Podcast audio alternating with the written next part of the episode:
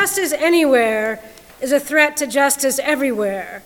We are caught in an inescapable network of mutuality, tied to a single garment of destiny. Whatever affects one directly affects all indirectly. That's Martin Luther King Jr. Very nice. Welcome, everybody. Uh, I just can't believe so many people uh, made it out today. And so I'm glad to see all of you and uh, all of you listening to the podcast uh, when you do.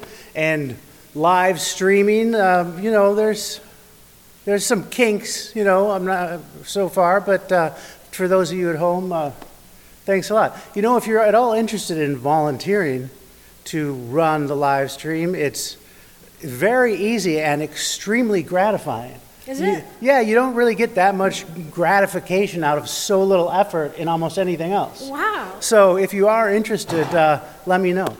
And uh, thanks for Phyllis up there directing.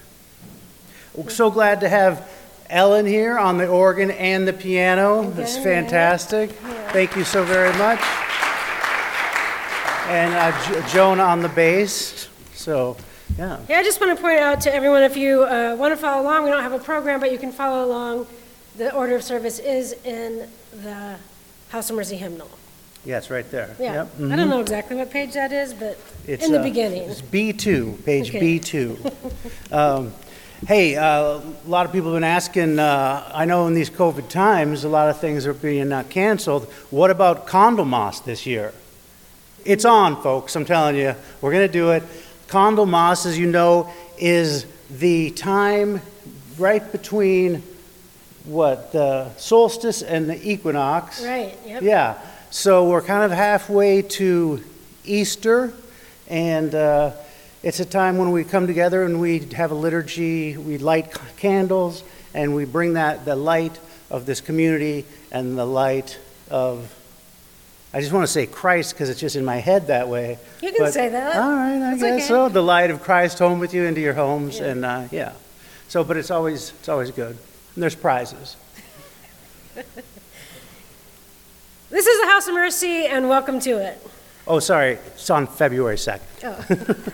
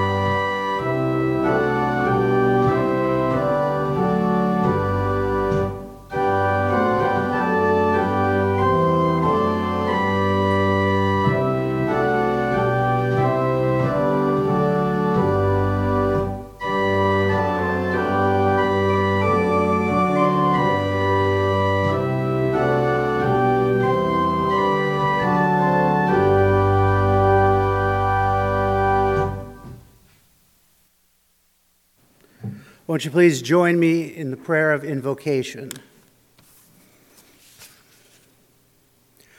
God of mercy, draw us out of our near constant ambient self awareness, that we might be fully present, free of the gaze of our own regard, where we neither negate nor inflate ourselves, but are entirely in this moment, buoyed by your mercy, held in your peace. Amen. May the peace of Christ be with you all. Let's all share a sign of peace with one another.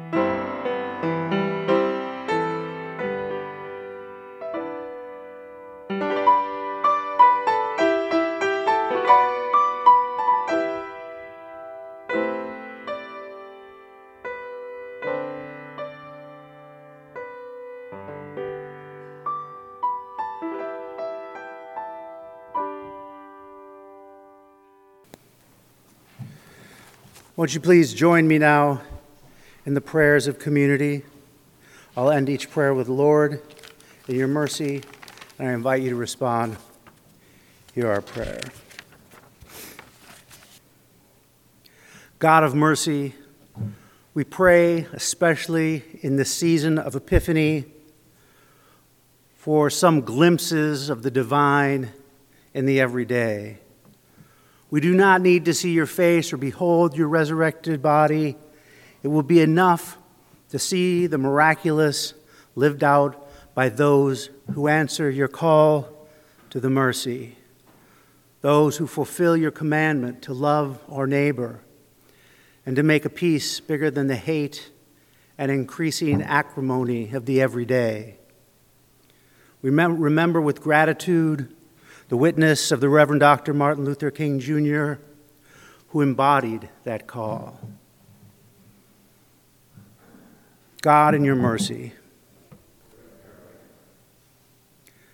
God of mercy, we pray in this time when our body's store of vitamin D has almost completely drained when the dreariness and the bitter cold seems to come from within, give us some light, remind us of the warmth of your love that we ex- can experience in community, in the arms and the company of each other. Remind us to share that warmth and light with those we encounter every day. God, in your mercy.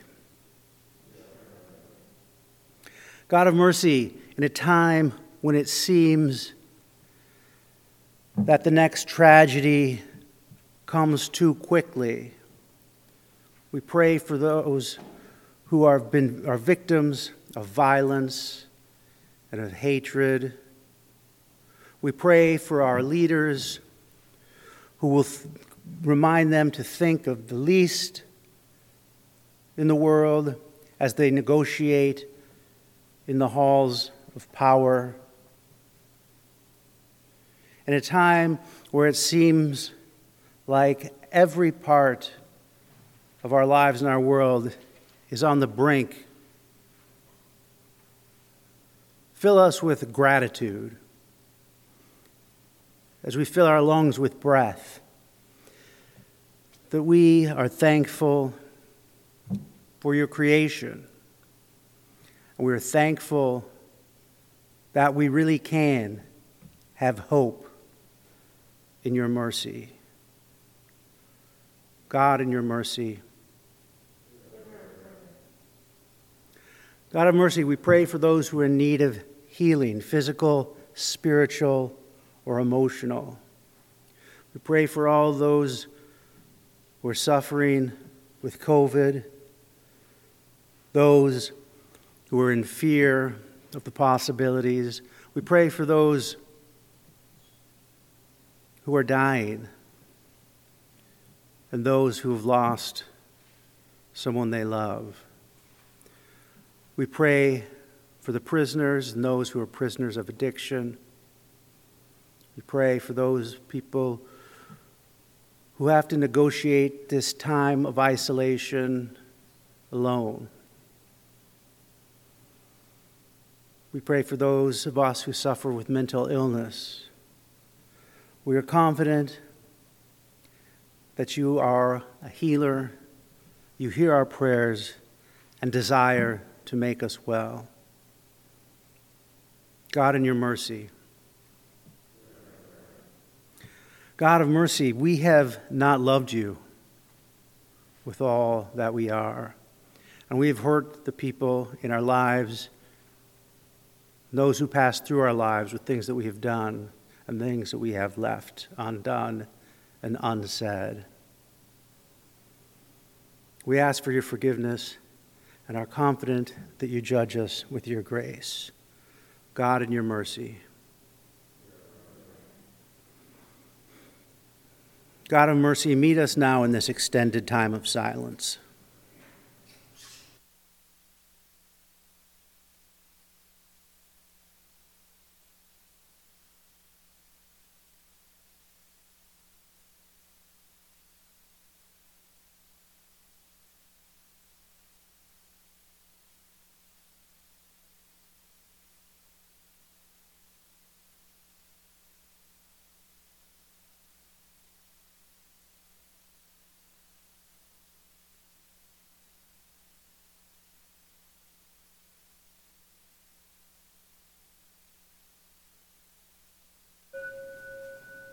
Amen.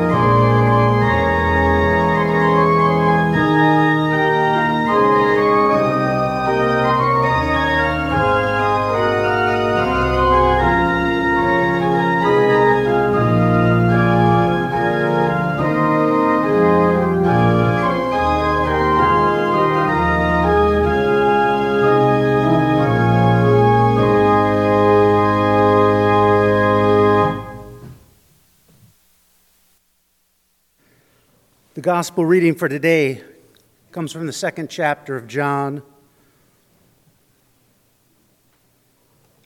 starting with verse 1, continuing through 11. On the third day, there was a wedding in Cana of Galilee, and the mother of Jesus was there. Jesus and his disciples had also been invited to the wedding. When the wine gave out, the mother of Jesus said to him, they have no wine. And Jesus said to her, Woman, what concern is that to you and to me? My hour has not yet come. His mother said to the servants, Do whatever he tells you. Now, standing there were six stone water jars for the Jewish rite of purification, each holding 20 or 30 gallons. Jesus said to them, Fill the jars with water. And they filled them up to the brim. He said to them, Now draw some out and take it to the chief steward. So they took it out. When the steward tasted the water that had become wine and did not know where it came from, though the servant who had drawn the water knew, the steward called the bridegroom and said to him, Everyone serves the good wine first, and then the inferior wine after the guests have become drunk. But you have kept the good wine until now. Jesus did this, the first of his signs, in Cana of Galilee, and revealed his glory, and his disciples believed in him. The word of the Lord. Friend who's like a fact wizard, like an answer master, I don't know, like a human Google. Ask him a question or just even wonder aloud about something in his presence do you remember that Dick Cheney shot someone in the face? He knows the date off the top of his tongue. He knows the names of all the Scandinavian crime series on Netflix, when the Sonny and Cher show was on TV, the speed of light.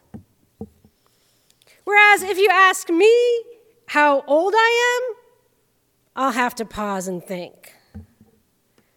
I have an amazing incapacity to retain numbers and dates. I can't answer anything quickly, I have to ponder almost everything.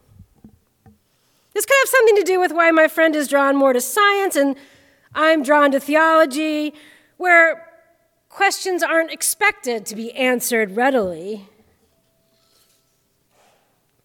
The life of faith is practically, by definition, more about questions than answers. The goal, if that's even a very good word for it, which it's probably not, the driving force is not actually the ongoing desire for answers as much as a longing for relationship, which is a very different sort of thing than answers.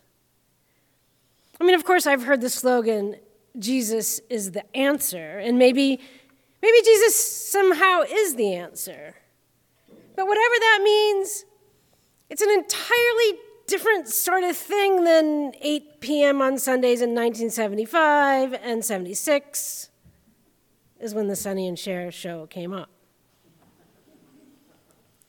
Faith is about trusting in a relationship between living things whose variables aren't fixed being engaged and re engaged in a moving, living relationship to an infinitely creative God and ever evolving other creatures and the planet, the universe, none of which are entirely knowable. I mean, isn't it crazy that we can't really even adequately understand or explain consciousness? Not even the greatest scientific minds on the planet, and yet it's essential to how we experience reality, whatever that is, every moment of our lives. We know that our senses are some of the worst data taking devices that exist. And dark matter? It apparently makes up 84% of the matter in the universe, 84%, and yet no one really knows what it is. It's thought to be a powerful cosmic glue keeping whole galaxies from spinning apart, but we don't even have the capacity to detect it. Its existence is inferred, not observed or known. So I guess what I'm saying is that it sort of seems to me that it's helpful to be at least comfortable with questions. And House of Mercy has kind of always been about the questions more than the answers. And I really like that. We're a community of people with a lot of questions, lively, curious, sometimes unanswerable questions. Questions propel us. I mean, do you think that's accurate more than answers? It makes sense to me that that would be the sort of territory of the church, though I know everyone wouldn't agree with that. But it makes sense to me that Jesus, longing to lead us into faith, into trusting, a trusting, loving relationship to a living God that's not entirely knowable, that Jesus would ask a lot more questions than he answers. 307 to be precise.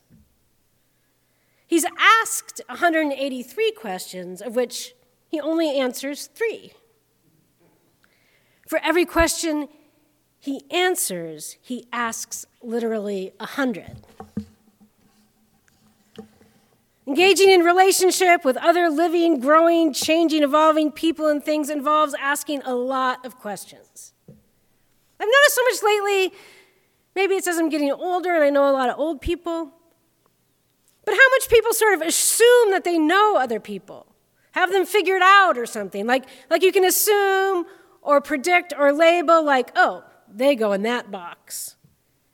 But I don't think that's a very helpful tendency if you want to be in relationship with people.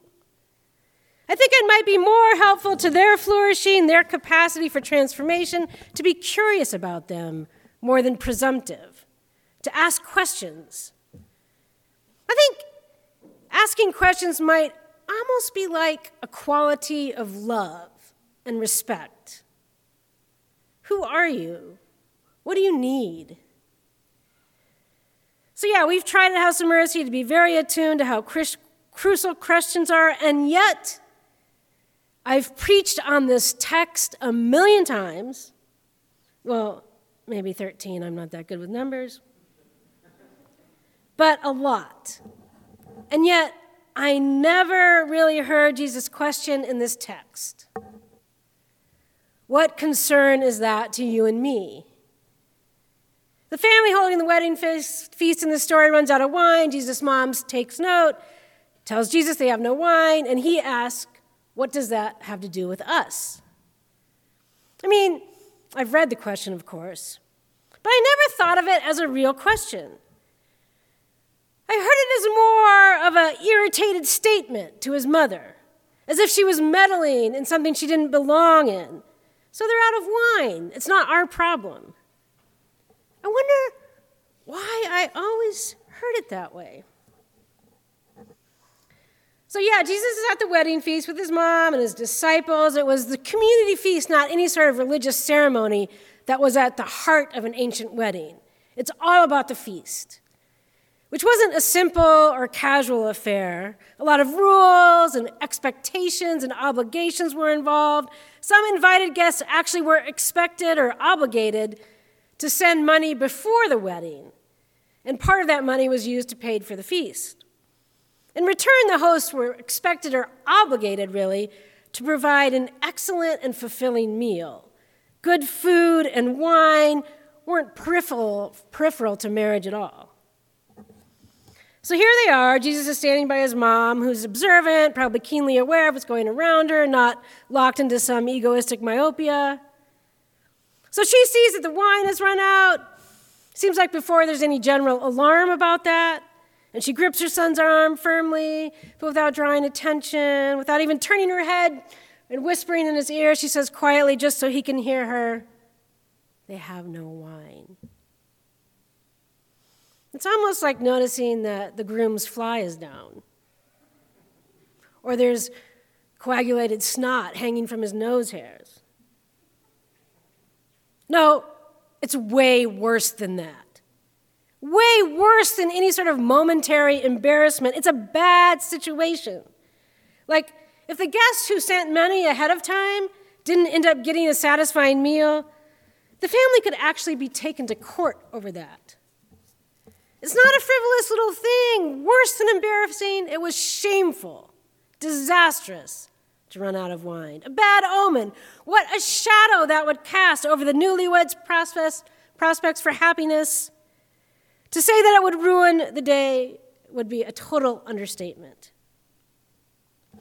So Mary says they have no wine. And Jesus asks, What concern is that to you and to me? And every time I've read that, honestly, I've thought, What a jerk. Like he wasn't really asking, asking. He wasn't open to hearing how it had to do with them. He was trying to shut the woman down, her concerns down. It, it wasn't a real question, what does this have to do with us? But a statement. Meddling woman, it's none of our business. Why have I always thought that? Maybe because he calls her woman, not mom or Mary. So it seemed like he was distancing himself, being disrespectful. Even though I've read a lot of people who say that it has no disrespect. It's to say woman is like saying madame, madame. It's, it's how you address a married woman instead of like a girl or your wife. It's a polite term of respect. But it changes the whole tenor of things if I actually trust that Jesus loved and respected his mother. And why would I ever think otherwise? Why wouldn't he be asking a real question of a woman he greatly loves and respects, like he's interested in what she has to say, instead of speaking down to her, like she doesn't know what she's talking about?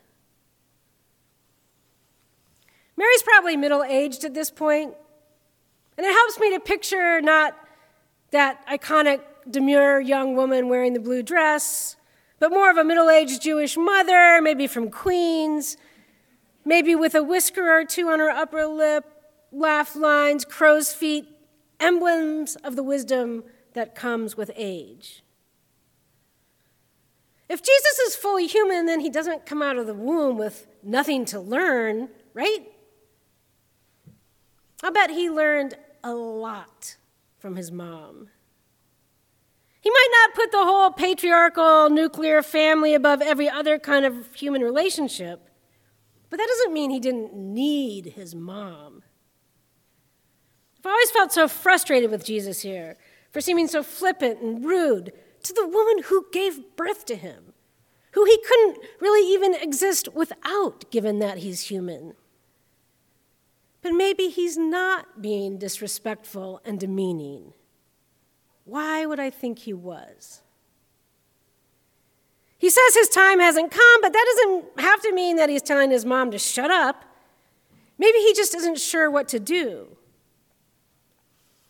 It changes a lot if you hear Jesus' question as real. But I don't think it's just me, actually, who hasn't heard it as real. Western readers are often sort of biased against questions, unlike the rabbis and the first interpreters of Scripture who are all about the questions. Western readers have learned to read many questions in the text in the Gospel of John as propositions, more than real questions. As if God, the Almighty, authoritarian, omniscient, the incarnate God, couldn't actually ask a real question because if you know everything, you don't have to ask anything. But maybe when Jesus asks things like, What do you seek? Why are you weeping? Do you believe in me? Whom do you seek? Maybe he's not secretly mansplaining in some roundabout way that sounds like a question. Maybe he was actually interested in hearing what people had to say, open to a multitude of answers, because he really likes people and values relationship and questions. Questions open up the possibility of dialogue. How different does this all look if Jesus is really seeking, wondering, asking, rather than making pronouncements all the time? if he's actually asking his mom, how are we involved in the needs of these people? Does their deprivation, circumstances that might cause them shame, does that have something to do with me? Is a person living in poverty, or the immune compromised man, woman, or child, the lonely old woman in the nursing home, of concern to us? Does the chronic injustice visited upon the ancestors of the people white European colonialists enslaved or tried to exterminate to enrich this country's ambitions for wealth from which most white people in this country continue to profit? Does that have to do with us? Should we be concerned that the wine has run out? There's wine imagery all over the Bible. Amos talks about the promise that the hills will flow with sweet wine, and Isaiah imagines the culmination of God's kingdom of love, the hope beyond time as we know it, as God making a feast of great food and good wine for all people, like roasted chicken and homemade bread and fresh baked pies. It sounds like a little more like the activity of a mother than an authoritarian dictator sitting on a throne omnipotently. If Jesus is really asking what the circumstances have to do with them, Mary doesn't exactly answer, but she sort of does. When she turns to the people in charge of serving the meal and says, Do whatever he tells you. It seems like her unspoken answer to Jesus asking what concern is out of ours is, Are you kidding me? What concern is the pain and shame and need of this people to us? If you can do something, do it. Of course, help them. The Reformation surely accomplished some good things. But when they burned and smashed and carried off statues of Mary because they thought the reverence given to her was inappropriate, I think they might have gone a little bit too far.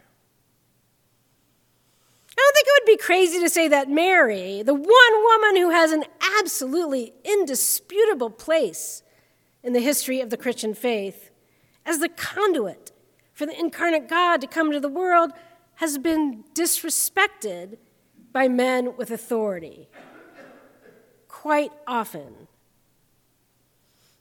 Maybe that's a little part of why I can't hear the question. Her womb is a place where Jesus was made human. He becomes visible in the world through her, her cells, the nutrition her placenta gives to him. It's not like the Catholic Church has always treated her perfectly, but it makes sense to me to look to her as a model for the church, as the Catholic Church often has. A model for the community endeavoring to make God visible in the world to see the intricate web of interconnected being. If someone is suffering, it has to do with you. If you see someone without wine, try to make sure they get some. It was through Mary's intercession, through her compassion for the host at the wedding, that Jesus is moved to work his first miracle. And that miracle or sign or magic that happens in this story, because I don't know, there's something about it that seems a little bit like magic, something joyful and even a little bit funny about it. Mary trusts Jesus to recognize that the people need their help, that other people's pain have to do with them. But he doesn't then send his disciples to town to buy a case of wine. He tells the servers, Look, pour water into these giant jars used for washing hands. And then he says, okay, now put a glass under the spout. Then fill the glass from that spout. And now take it to the sommelier to taste. I mean, I don't know, but I can imagine him waiting there sort of gleefully for the head waiter to taste it. And it's so shockingly delicious, better than anyone could have expected. And there's a bajillion gallons of it. Hey, mom, look what I did. It's a little bit funny in its excessiveness. It is so over the top gracious. It's like, oh, wait, did I actually question if I should get involved in the needs of these people? I'm so sorry, but let me show you what I've learned, Mom. Are we caught in a distorted perception about the centrality of ourselves as independent, isolated entities apart from all others? As if other people's pain had nothing to do with us? Is that a delusion that humanity lives under? As if we could ever really be separate from our relationship to everything around us. There's no self apart from all that to know. We're brought into being by what is other than us, not just at birth, but over time. Jesus asks, What has this to do with us? It seems like Mary's answer is like, Are you kidding me? It's outlandish that we would ever question our utter connectedness, that we would ever break or avoid or deny this most basic reality in any way ever, but we constantly do. You can hardly overstate how important to the life and the mission of the church it is that we hear that question What does it have to do with us? And if you see places where there's no wine, try to bring a little bit to the table.